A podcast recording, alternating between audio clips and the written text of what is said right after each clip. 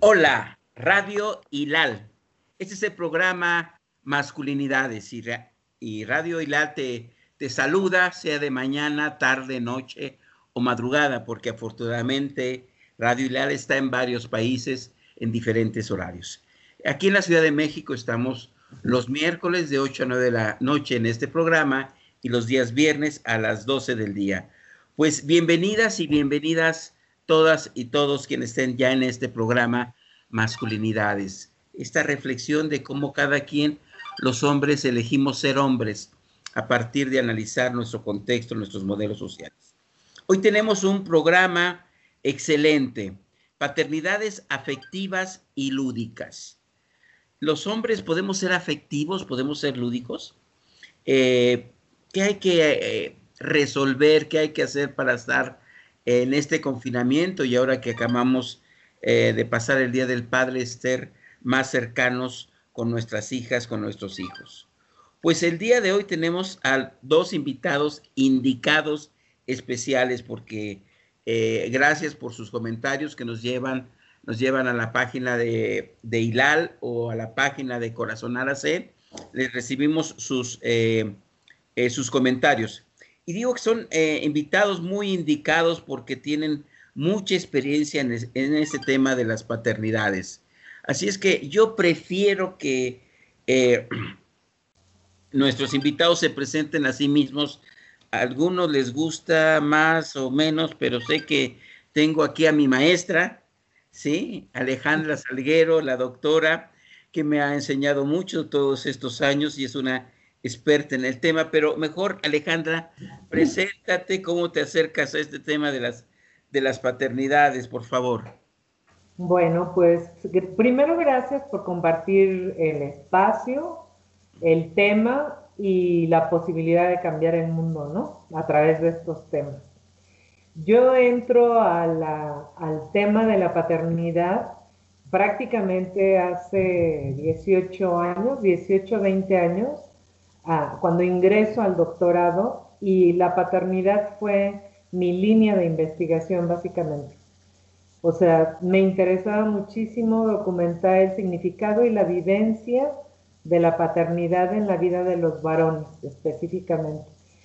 Y bueno, hace 20 años había como muy poco trabajo en torno a la paternidad o a las paternidades en plural, porque hay diferentes maneras de vivirla y de verla, ¿no? Y de significarla. Entonces, bueno, evidentemente entrar al tema de la paternidad, o sea, convoca el tema de las masculinidades, porque como en alguna ocasión lo escribí en un artículo, una manera de ser padre tiene que ver con una manera de ser hombre. Y en ese sentido, cambiar prácticas en los hombres específicamente, en la gran mayoría, ellos aluden a la paternidad como una posibilidad de cambio y de resignificación en la vida. De ahí que hablar de las paternidades cercanas, afectivas, lúdicas, acompañantes, sea justamente una posibilidad. Gracias Alejandra. Y está aquí Gerardo Ayala, con el que conozco hace mucho tiempo, y hace más de 20 años estamos haciendo también una campaña acerca de la paternidad. Pero a ver, ¿cuál es tu historia, mi estimado Gerardo? Muchas gracias, un orgullo, un gusto que estés aquí. ¿Cómo has estado involucrado en este tema? Bienvenido. Muy buenas tardes, Paco. Muy buenas tardes, Alejandra, doctora Alejandra Salguero. Muy buenas tardes al público que escucha esta estación. Y bueno, pues agradecer la invitación, Paco, el espacio para reflexionar estos temas. Pues mira, yo entré a la reflexión del tema de las paternidades. Prácticamente puedo decirlo que un poco por accidente, porque yo entré reflexionando mi propia condición masculina y en esa búsqueda pues estaba en un proceso de embarazo con mi pareja. Entonces, bueno, pues el tema me cruzaba por todos lados, ¿verdad? Estaba yo siendo por cuarta vez papá, y aunque yo desde mi primer hijo tenía algunas inquietudes que contradecían lo que en la sociedad es más común de un papá. Por ejemplo, yo quería estar en el parto de mis hijos, y esto hablo del primero y del segundo, y de esto les estoy hablando de hace más de 40 años, porque fui un papá muy joven, fui papá a los 21 años de edad. Entonces, mi hijo mayor tiene más de 42 años. Entonces, cuando viene en camino mi hijo mayor, pues yo quería estar en el parto. Obviamente no pude estar en el parto ni del primero, ni del segundo, ni del tercero. Fue hasta el cuarto que pude estar cercano en el parto de mi hijo, del más pequeño, que hoy tiene 29 años de edad. Entonces, bueno, la historia a mí me cruza por todos los aspectos, y en una segunda generación mi hijo mayor me hace abuelo muy joven.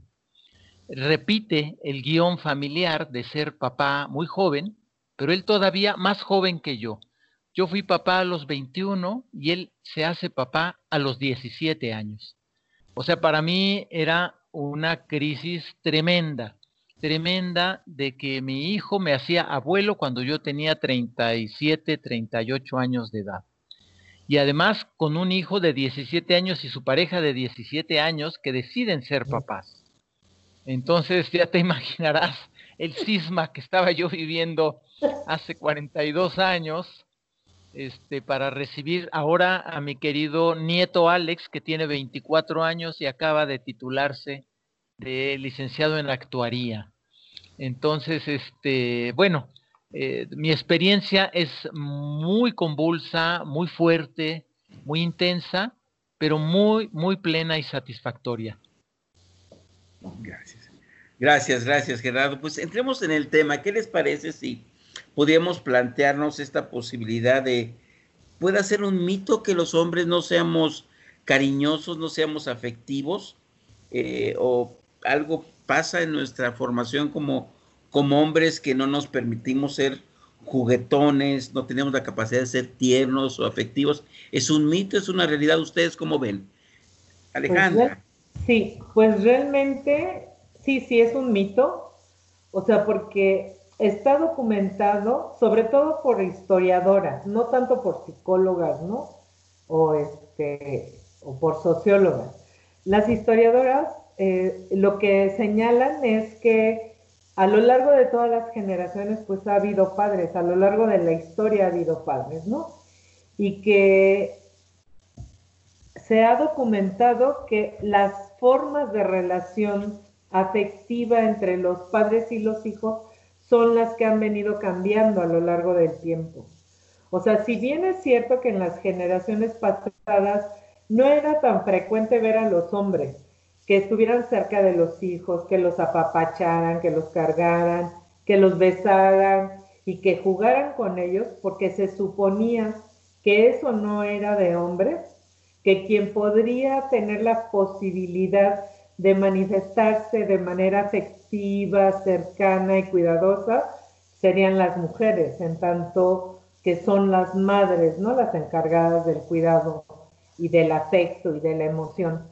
Pero sí es un mito, porque de alguna manera, o sea, lo que señalan, por ejemplo, cartas que han sido escritas por los padres de generaciones anteriores hacia los hijos, denotan un gran afecto, un gran cariño, una gran cercanía, pero que la ocultaban ante los ojos de los demás. Es decir, ante el mundo social tengo que aparentar ser el papá regañón, autoritario, distante, porque si no, ¿qué tal que los hijos abusan de mí?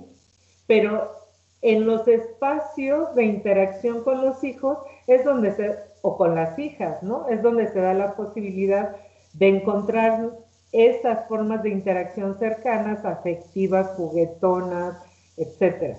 Y sí creo que de alguna manera en las nuevas generaciones, sobre todo a partir de los cambios en los discursos sociales, donde se invita a los hombres a participar de manera cercana con sus hijos, porque esto ha reflejado que los hijos también tienen como un desarrollo mucho más rico en términos de las posibilidades de expresar sus propios afectos.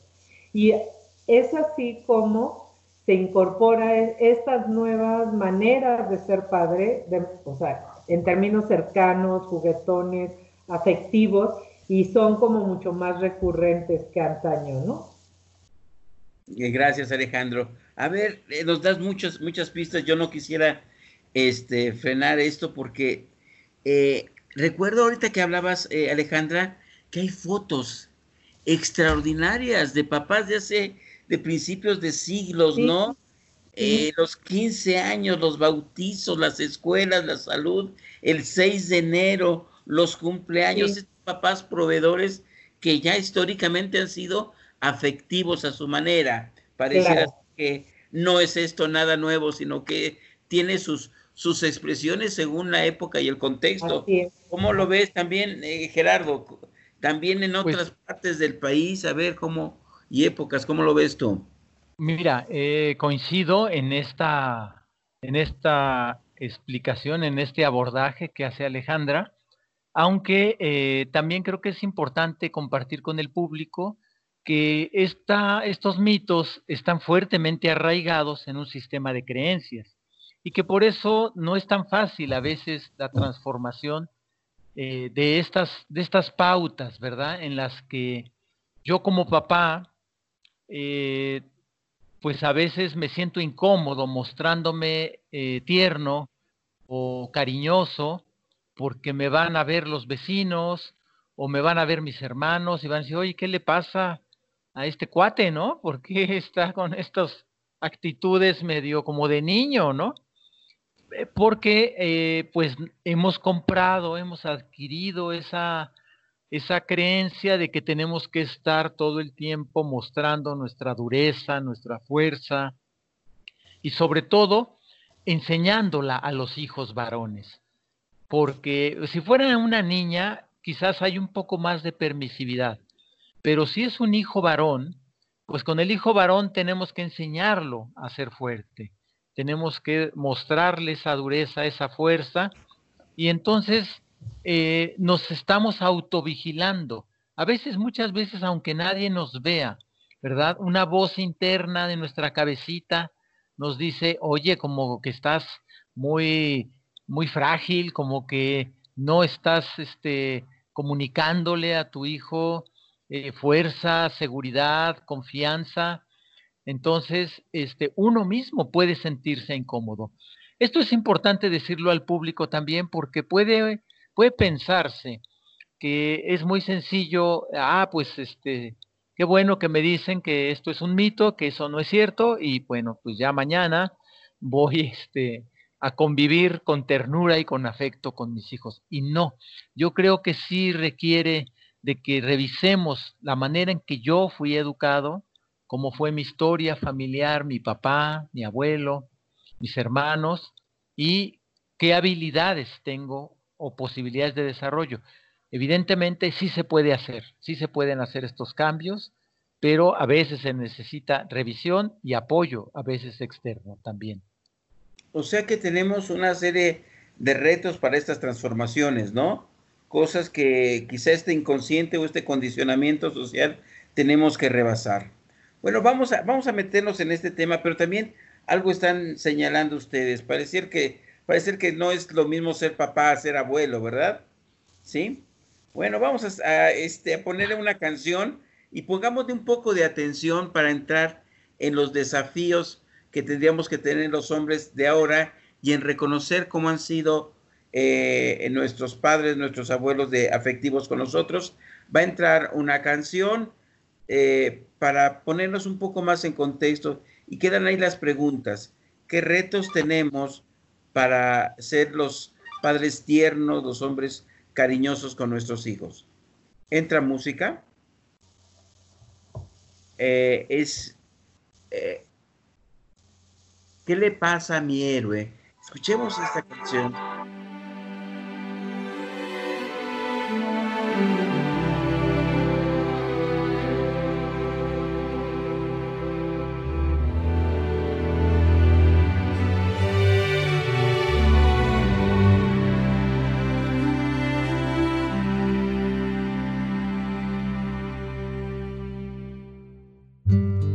Algo le pasa a mi héroe, algo le pasa. Tan solo veo un vacío en su mirada. Algo le pasa a mi héroe, no dice nada. No repite las historias que me contaba. Algo le pasa a mi héroe, perdió sus fuerzas. Ya no pronuncia mi nombre, no lo recuerda.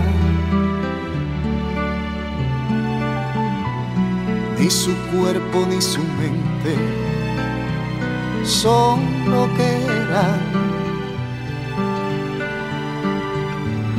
Pareciera andar flotando por las estrellas. Sin querer entró en un mundo donde no hay penas ni glorias. Cada paso que va dando va borrando una memoria. Veo que el árbol de su vida poco a poco se deshoja, y aquel roble que era fuerte con los años se desploma. Yo le hablo de nosotros, de las cosas que vivimos, que tengo su mismo nombre y que llevo su apellido, que me ha dado dos hermanos, que le vivo agradecido, porque ha sido el mejor padre que pueda tener un hijo. Escuchar, pero no me habla.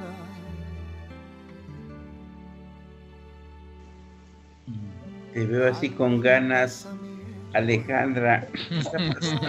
Estos hombres que se vuelven padres y luego abuelos, y los que somos padres con nuestros padres. ¿Qué pasa con esta evolución? Es la misma personalidad. ¿Qué pasa? ¿Cómo ves? Mira, de hecho, yo creo que algo que enfatiza muchísimo la canción, que además es muy bella, y mueve como muchas fibras emocionales, ¿no?, en quien las escuchamos. O sea, lo que está planteando es justamente esta confrontación de los cambios generacionales, ¿no? Es decir, primero el padre que cuidó del hijo, y ahora el hijo que tiene que cuidar del padre, ¿no? Algo que además en el momento actual es sumamente necesario, porque no contamos como con políticas de cuidado en torno a los adultos mayores, que es todo un tema, ¿no?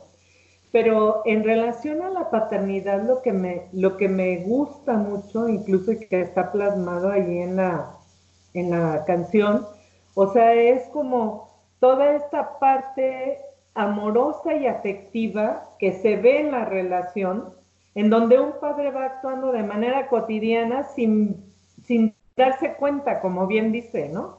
Sin darse cuenta que fue el que lo formó, el que le enseñó, el que lo hizo prácticamente hombre, etcétera, y que ese hombre que fue como el educador, ¿no?, de este joven, ahora ya es un hombre mayor.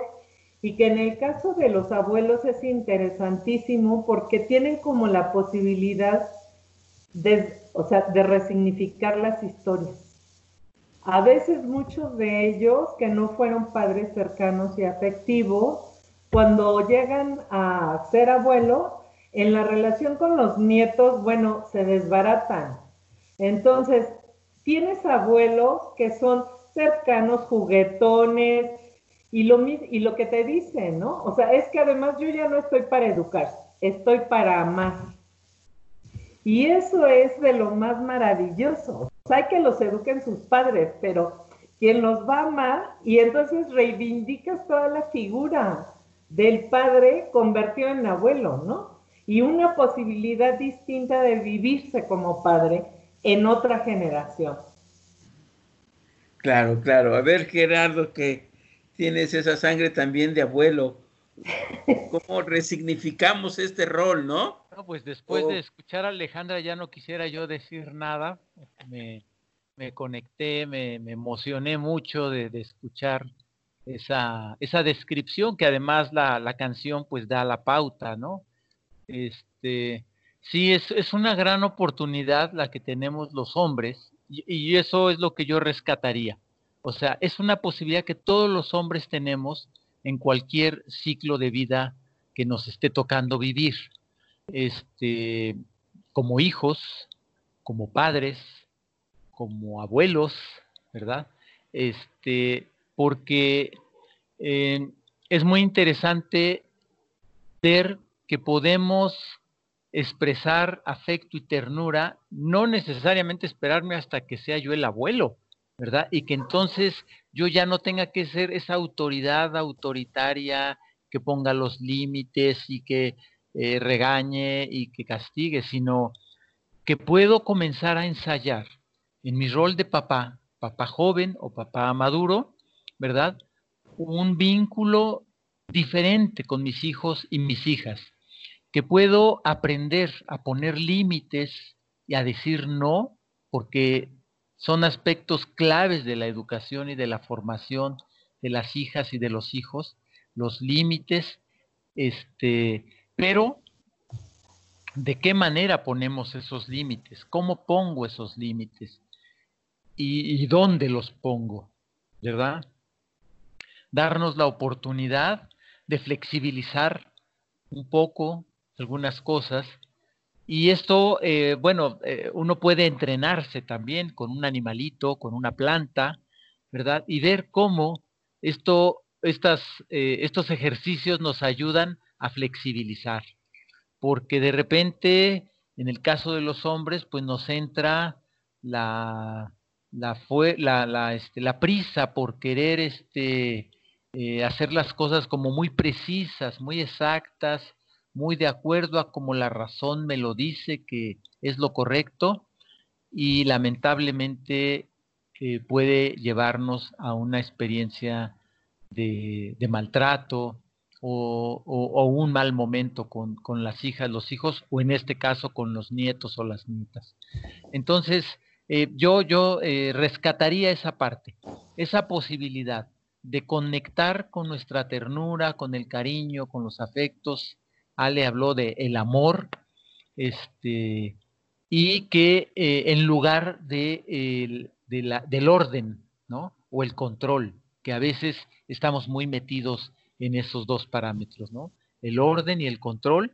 Y cuando uno pierde el control, pues uno se siente como muy mal y entonces usa la violencia o la fuerza.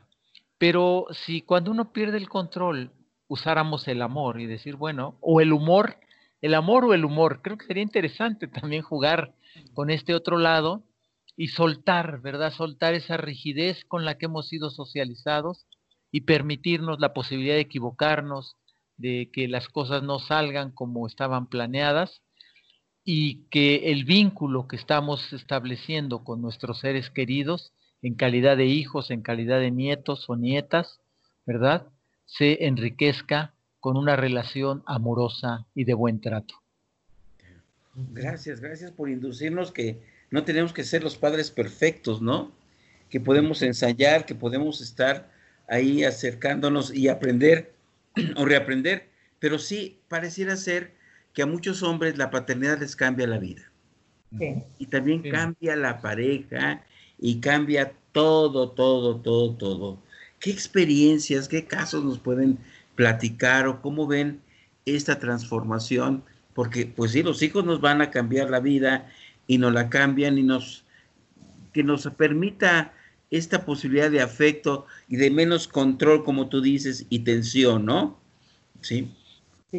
Sí, yo con los hombres que he entrevistado, o sea, yo creo que el 99.9% hace el señalamiento de que un evento trascendente en la vida fue la noticia de ser padre. La pura noticia, ¿eh? O sea, y que la noticia implica justamente un antes y un después en la vida. La noticia marca la posibilidad de bifurcar, de hacer un cambio en la vida, y que para muchos, o sea, implica como la resignificación, efectivamente, como decía Gerardo, ¿no? O sea, resignificar el lugar en el que están, resignificar el sentido de responsabilidad, resignificar la distribución de la economía, incluso del tiempo que van a tener que dedicar a ese nuevo ser. Y por eso es que se va convirtiendo en el evento más importante de la vida, ¿no? Es decir, los hijos, yo tengo unos testimonios ahí maravillosos de los primeros hombres que entrevisté hace 20 años, ¿no?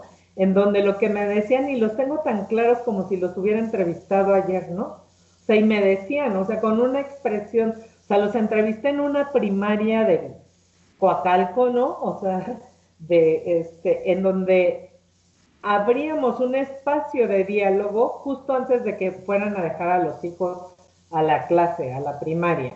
Y entonces yo decía, pues una hora de diálogo para que me hablen acerca de su paternidad, y llegaba la hora y yo, señor, ya terminamos, y decía, no, es que todavía no le he contado todo, ¿no? Hágame otra hora, ¿no? Era una necesidad impresionante de estos hombres por hablar acerca de esas experiencias maravillosas de las que no pueden platicar libremente, ¿no? En los espacios de socialización masculinos. Y entonces hablar de lo maravilloso que representaba eso, pero que no lo podían decir, ¿no? Ni incluso en las familias, porque implicaba abrirse a esa parte de la vulnerabilidad en la vida de los hombres. Y efectivamente, o sea, decían, es la mejor experiencia que me ha pasado, ¿no? O sea, saber que iba a ser padre, y quienes participaron, porque bueno, en México en ese tiempo no había la posibilidad de acompañamiento en el parto, ¿no? Pero quienes participaban de esa experiencia decían, es que me marcó. O sea, con esas palabras decían, es que me marcó.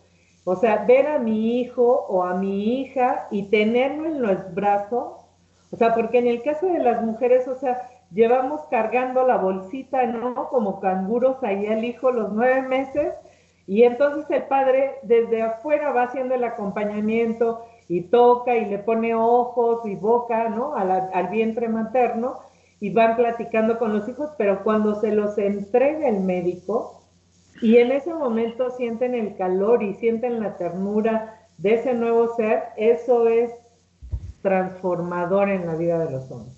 De verdad, es como de las experiencias más ricas. Por supuesto, después de la emoción dice, y me da mucho miedo, porque viene todo el rollo de la responsabilidad, ¿no? Claro, claro, pareciera ser aquí que resignificar el hijo nos hace que le demos otro significado a la vida. Así es. Y a veces caemos en el tema de ser proveedores, que también se debe cumplir, sí. Pero y ahí nos da miedo, ¿no? Pero eso quizá a veces nos quita esa frescura, esa naturalidad de cargar, de cuidar, de alimentar al bebé, ¿no? Y también sí. Algo muy importante sobre la participación del varón en el embarazo y en el parto, ¿no? Creo que eso sí. Es lo que marca, o cómo, ¿qué experiencia tienes? Bueno, sí.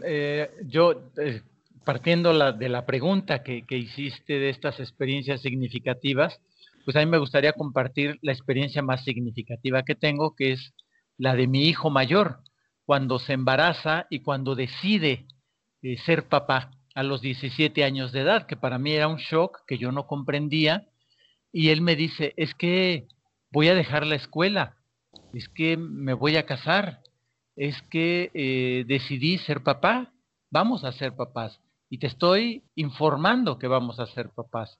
A mí se me caía el mundo, porque yo decía, estos chicos de 17 años, ¿qué van a hacer en este mundo con un bebé? Y bueno, cuando me decía que él iba a dejar la escuela y que iba a trabajar, le digo, ¿pero en qué vas a trabajar, hijo, si no has terminado ni la prepa? O sea, ¿qué vas a hacer? Dice, bueno, ellos han vivido cerca de la Torre de Pemex, ahí en Ciudad de México. Entonces decía, no, pues voy a hacer unos panqués, y voy a vender panqués en la Torre de Pemex. así. Yo salía llorando, llorando, llorando de escuchar a mi hijo, como muy emocionado por su paternidad. Años después, bueno, ha sido toda una lección de vida impresionante, porque efectivamente cayó en este rol de ser el proveedor, lo cual pudo hacer y lo hizo muy bien. Y ya más grande, mi nieto, yo le preguntaba que, pues, qué aprendizaje tenía, cuáles de las cosas habían sido más importantes. Y él me dijo algo muy demoledor, que a mí me ha marcado en el resto de mi vida. Me dice: mira, papá, yo me acuerdo lo que te dije a los 17 años. Dice, pero si yo no hubiera decidido ser papá, ¿quién sabe dónde estaría yo ahorita y haciendo qué cosa? Dice, lo que me hizo un hombre de bien es ser papá.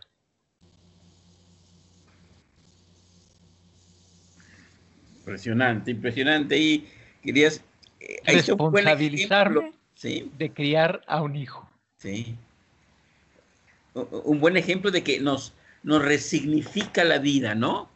Nos mueve. Y también hablaban del entrenamiento. Recuerdo que se les daba a los niños, a las niñas, un huevo y se les ponía un sello y lo tenían que cuidar una semana y estar junto a él para como tratar de acercarnos, como decían ustedes, para ensayar.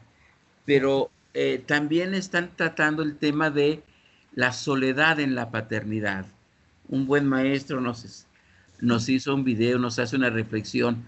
Estas emociones parece ser que no las compartimos.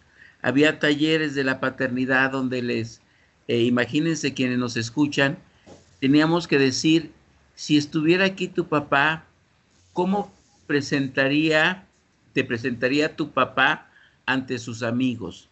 ¿Qué diría de ti? Esta es mi hija, este es mi hijo, fulano de tal.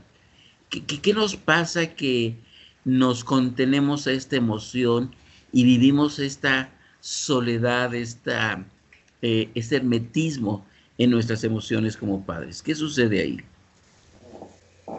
Yo me acuerdo mucho de ese video, o sea, porque fue pionero, ¿no? O sea, en los estudios de paternidad, en la campaña de paternidad de los 90, que para quienes andábamos ya en la temática fue muy conmovedor, porque generalmente estábamos acostumbrados a escuchar cosas de la paternidad más en términos de la responsabilidad, de la proveeduría, ¿no? O sea, de estas cosas que implica así la responsabilidad, pero hablar de la soledad de la paternidad, que implica el silenciar la parte emocional, fue muy conmovedor. O sea, estamos hablando de del 90, ¿no?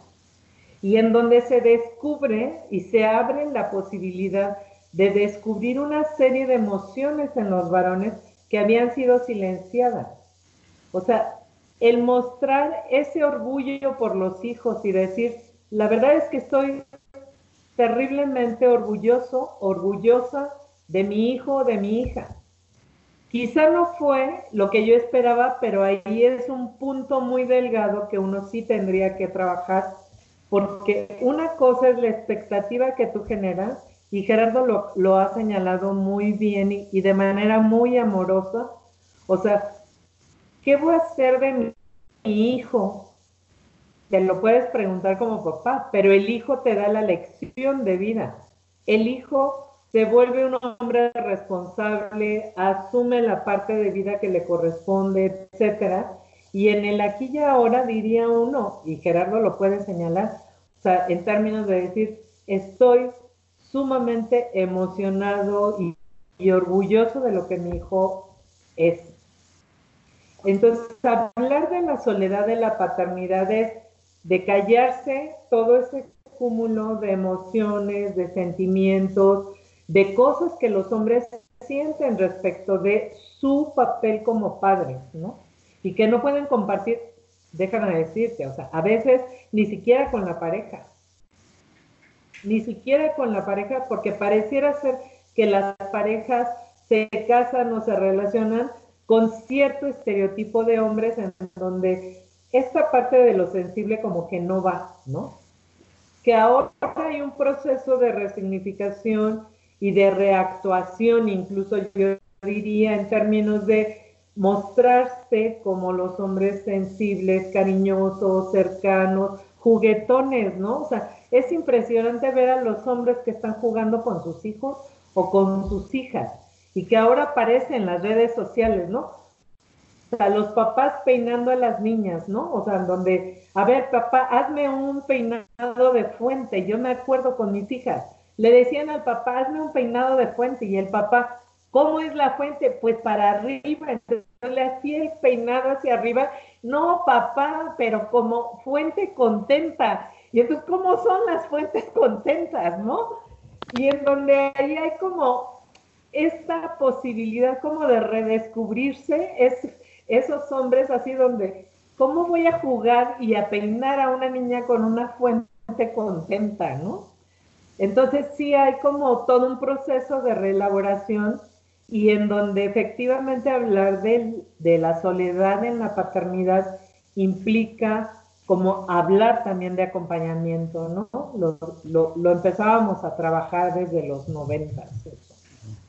Claro, claro. Entonces, a ver, un poquito con ese diálogo de esa soledad, porque me parece que también podría explorarse como por lo menos un diálogo interno, ¿verdad? De uno mismo. Es decir, cómo estoy sintiendo, cómo estoy viviendo este momento. Pero no estamos tampoco educados ni entrenados para hacerlo, sino esa experiencia nos la atragantamos, ¿verdad? O sea, no la podemos compartir, no la podemos verbalizar, no la podemos expresar, pero tampoco la puedo procesar internamente.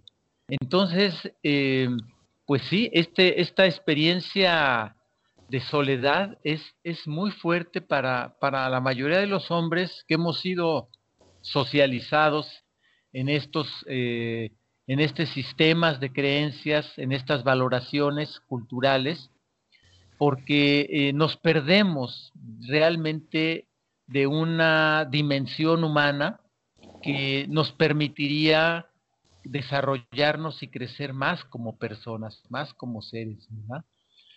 Entonces, bueno, sí quería comentar esta parte que se me hace compleja, claro.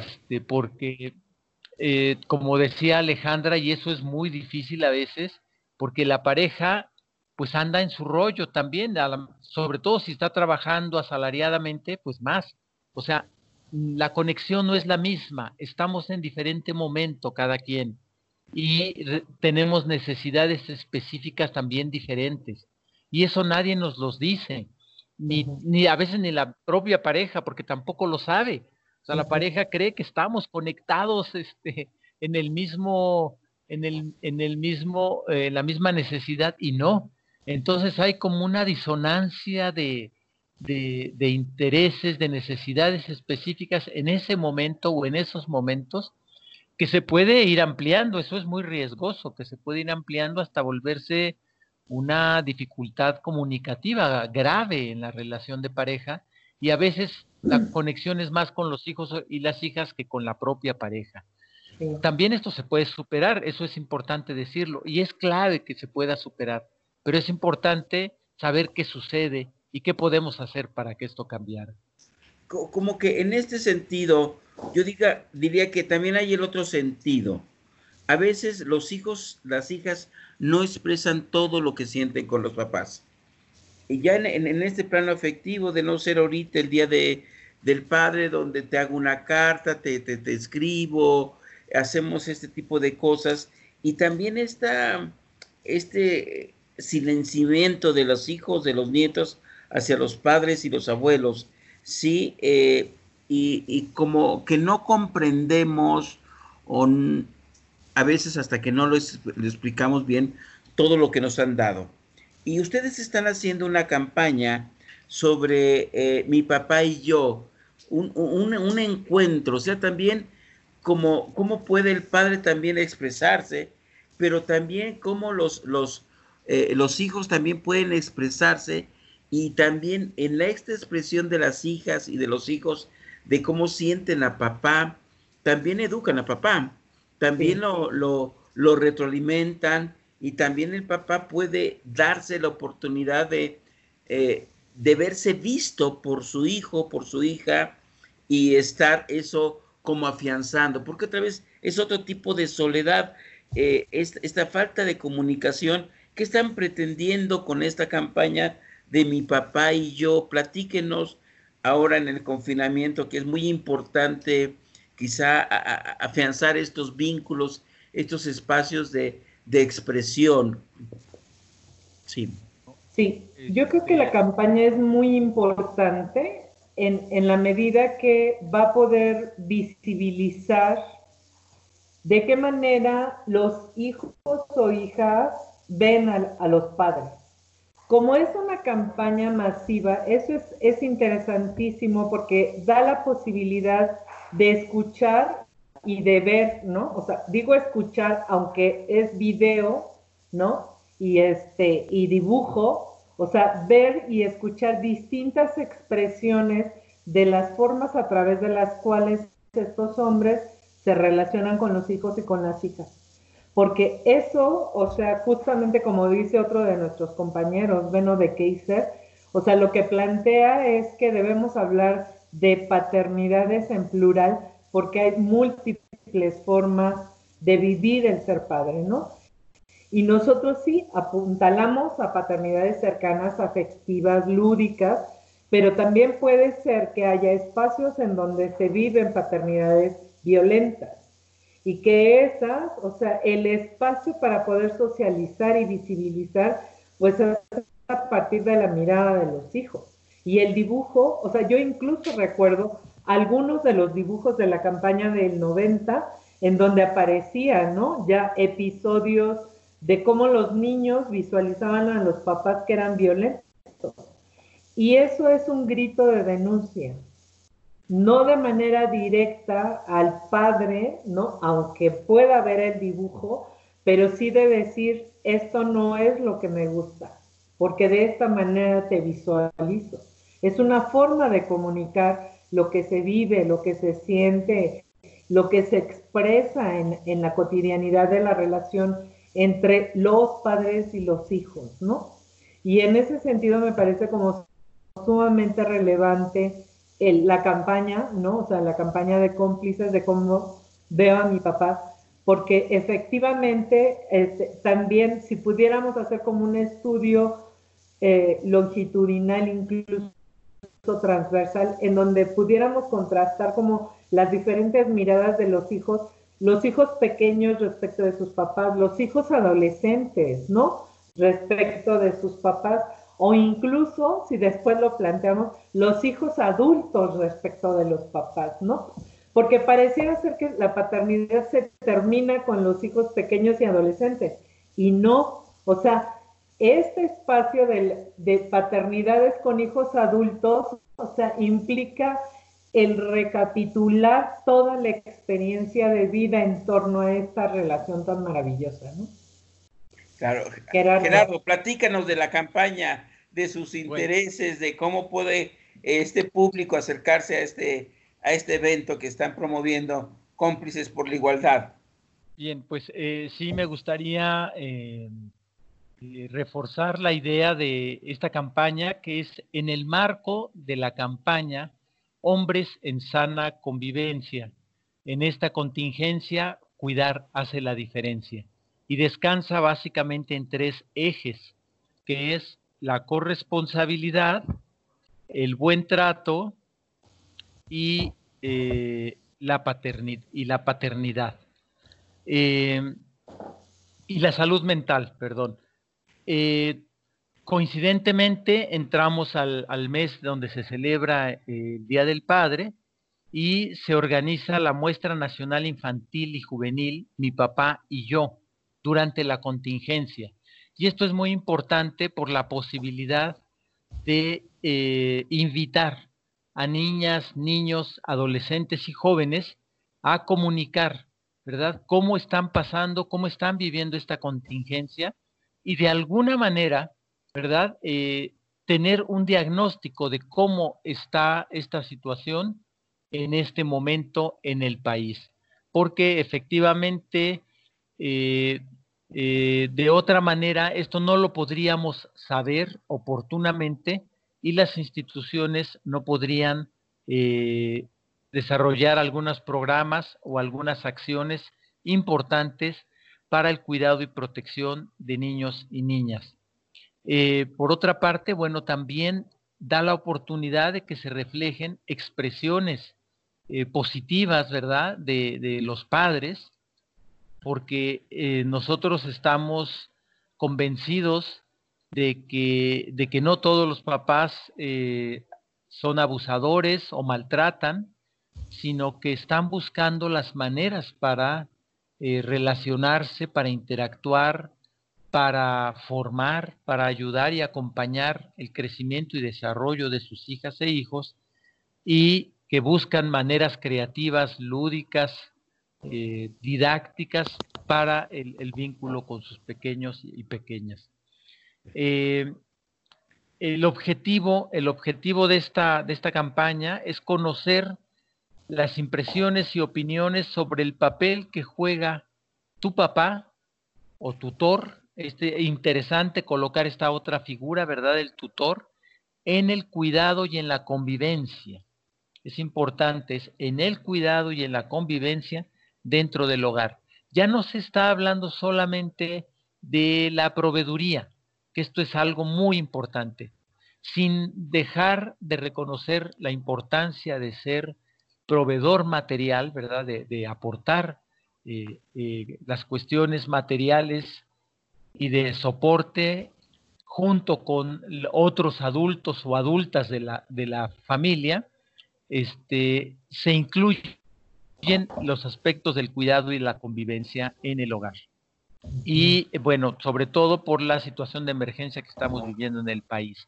Vamos a compartir los criterios para la participación en el Facebook, en la página de Cómplices por la Igualdad, para que las personas interesadas puedan ver las bases y puedan participar. Nos encantaría mucho que participen. Hay 3 grupos de participación, de 3 a 6 años de edad, de 7 a 11 y de 12 a 17 años de edad.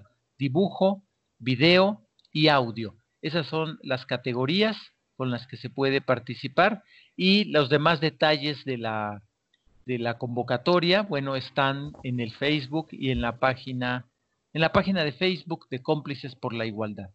Gracias. Se nos va el tiempo, pero Serrat quiere participar con esos locos bajitos, porque están hablando que en esta contingencia cuidar hace la diferencia, y quieren una diferencia de un cuidado desde el buen trato.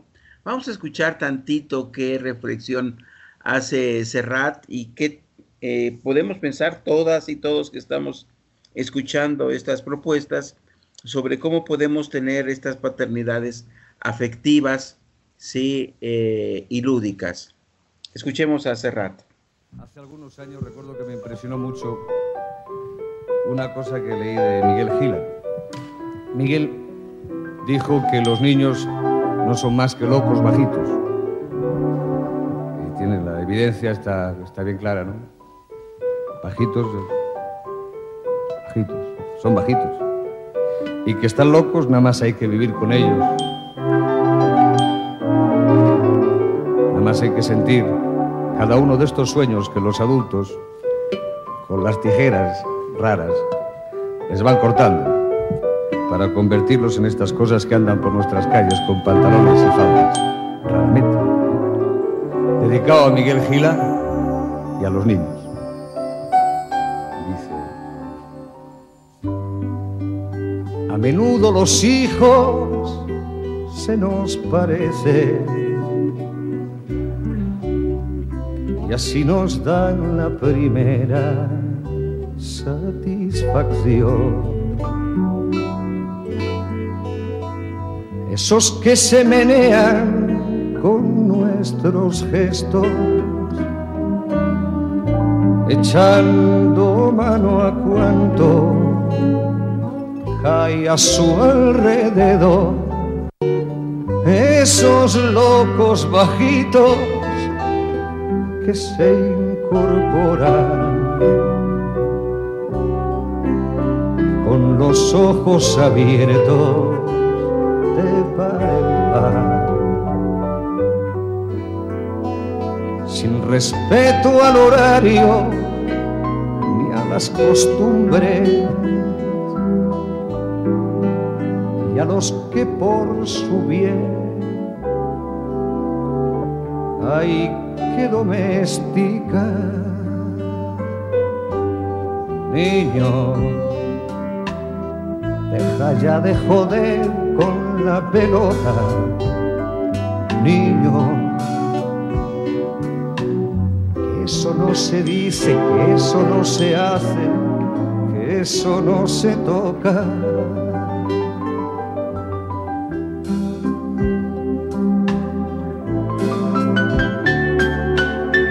Cargan con nuestros dioses y nuestro idioma. Niño, ya deja de joder con la pelota, sin vocación, sin saber el oficio. Sí, pareciera ser que uno es padre y después ya te dan el título, pero hay que aprenderlo, hay que desarrollarlo.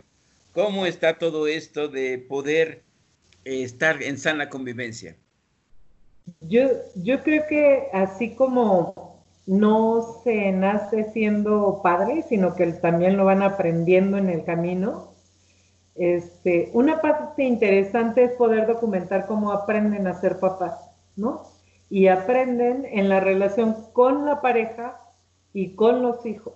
Es decir, lo que tú señalabas hace un momento en términos de que los hijos educan a los padres y a las madres, efectivamente. O sea, el niño... Pareciera ser que el padre es el que marca el límite, pero el niño o la niña son quienes a su vez marcan los límites de lo posible, de lo decible, de lo indecible, ¿no?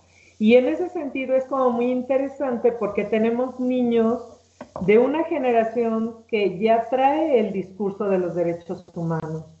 Y entonces son niños y niñas con cierta autonomía en donde papá, a ver, no grites. Papá, a ver, explica. Papá, porque tenemos niños de una generación que ya trae el discurso de los derechos humanos. Y entonces son niños y niñas con cierta autonomía en donde papá, a ver, no grites. Papá, a ver, explica. Papá, a ver, bájale a tu berrinche, papá. Entonces son los educadores en gran medida de los padres, ¿no? Y yo creo que en este momento que es tan importante en el periodo de confinamiento, yo creo que hubo un reencuentro para muchos, ¿no? O sea, es decir, más allá de la estadística del incremento en de la violencia en los hogares, yo creo que también debería empezar a aparecer un discurso de todas aquellas cosas que los hombres en su ejercicio como padres están aprendiendo. Y aprendieron desde dónde está la escoba porque no sabían, hasta, a ver, hijo, cómo nos conectamos a la televisión para hacer la tarea, hasta, y cómo te ayudo con la tarea, hasta, oye, cuál es el trabajo que tienes que entregar y cómo se sube uno a una plataforma, ¿no? O sea, los adolescentes están enseñando a los papás, a muchos papás, y en ese sentido es como redimensionar, ¿no? El espacio. Una compañera decía, es que no hay espacios privados como tales, ¿no? Es espacio público, pero que a la vez es privado en el ámbito del hogar y en donde todos están interactuando y todos están participando con una perspectiva distinta cada uno.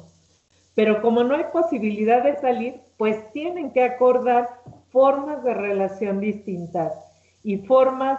O sea, yo me he enterado de papás que se la han pasado inventando juegos con los hijos.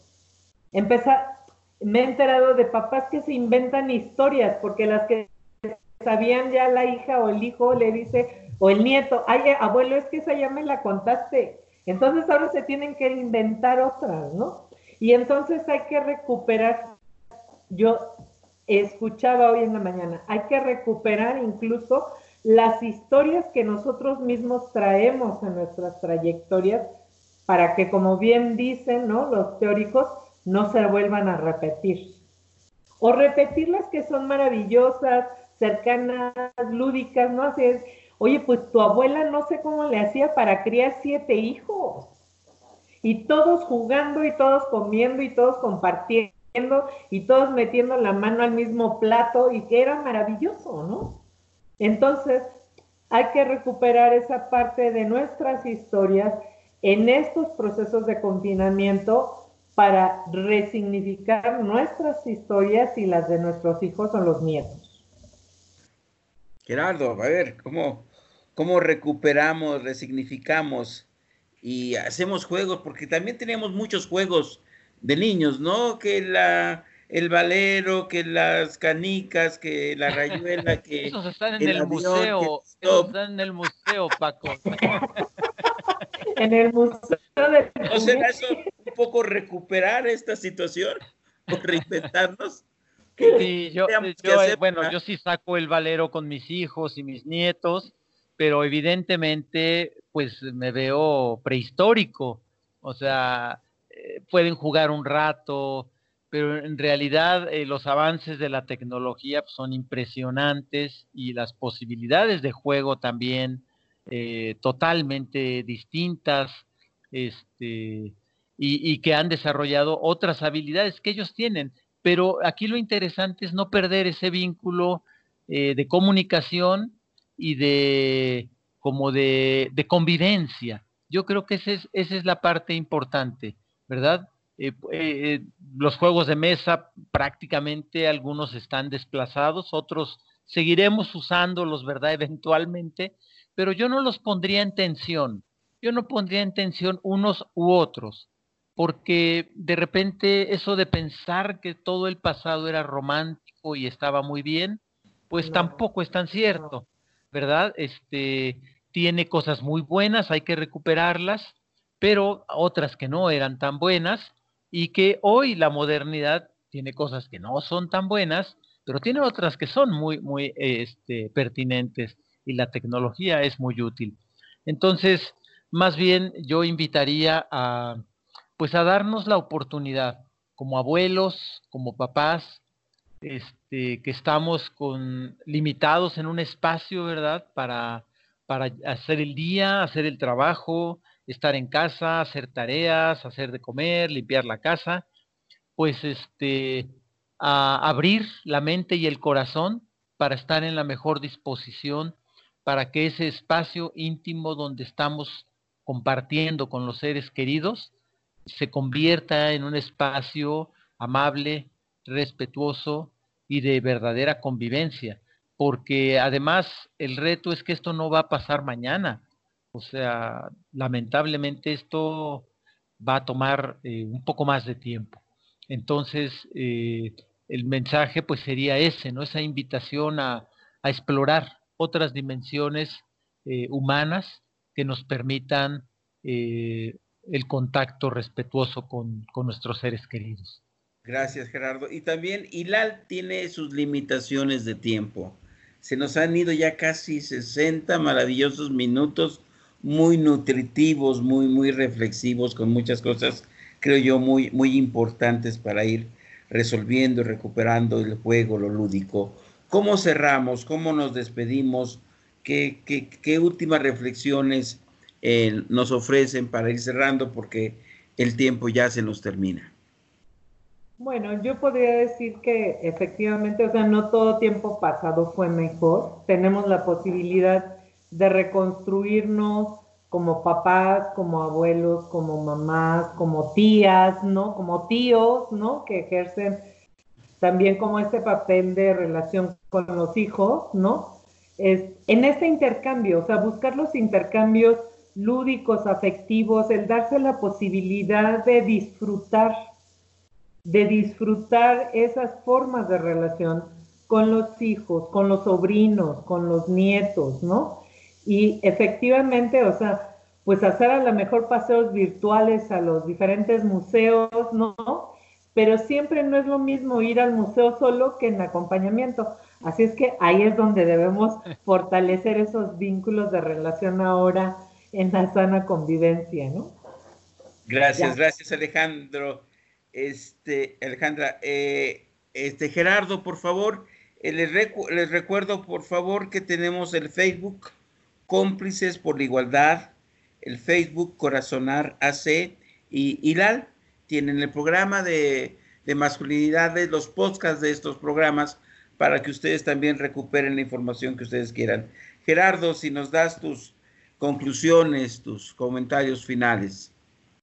Pues yo nada más recordar que esta pandemia pues la podemos visualizar como una amenaza muy fuerte y que nos paralice de miedo, o la podemos visualizar también como una oportunidad para apreciar la vida, para apreciar los vínculos, para apreciar el espacio que tenemos y para apreciar a los seres queridos que comparten el espacio con nosotros. Entonces, pues la invitación es a que exploremos este lado, ¿verdad? El lado de la vida, el lado del aprecio por las personas, por los contactos, por el vínculo, y aprovechar este momento, estas maneras que la realidad nos está imponiendo para relacionarnos y vivir, y que nos preparemos para el futuro inmediato, porque realmente creo que estamos en el parteaguas de una serie de cambios muy profundos que todavía no alcanzamos a dimensionar sus alcances. Gracias, gracias. Pues aquí el programa de masculinidades implica una invitación para repensar cómo estamos viendo y, como ustedes dicen, significando, resignificando, interpretando esta vida y cómo la queremos para adelante, quizá con un cambio en la actitud como varones, en nuestras relaciones, para buscar las mejores convivencias y los mejores tratos y ser cada quien la mejor versión que podamos hacer. Les agradezco infinitamente, Alejandra, infinitamente, Gerardo, Ayala, Miriam, la productora, que nos haya ofrecido este espacio. Nos vemos la próxima semana para nuevas reflexiones sobre cómo seguimos resolviendo nuestra vida cotidiana, resignificando el papel de ser hombres, dándoles nuevos significados. Pues el tiempo se nos ha acabado y quedan ahí muchas preguntas que esperemos sigamos revisando en próximos programas. Muchas gracias y muy buenos días, tardes o noches. Muchas gracias, Paco, hasta luego. Un abrazo, Ale. Igual, un abrazo. Gusto verte, Paco, un abrazo. Gracias, gracias.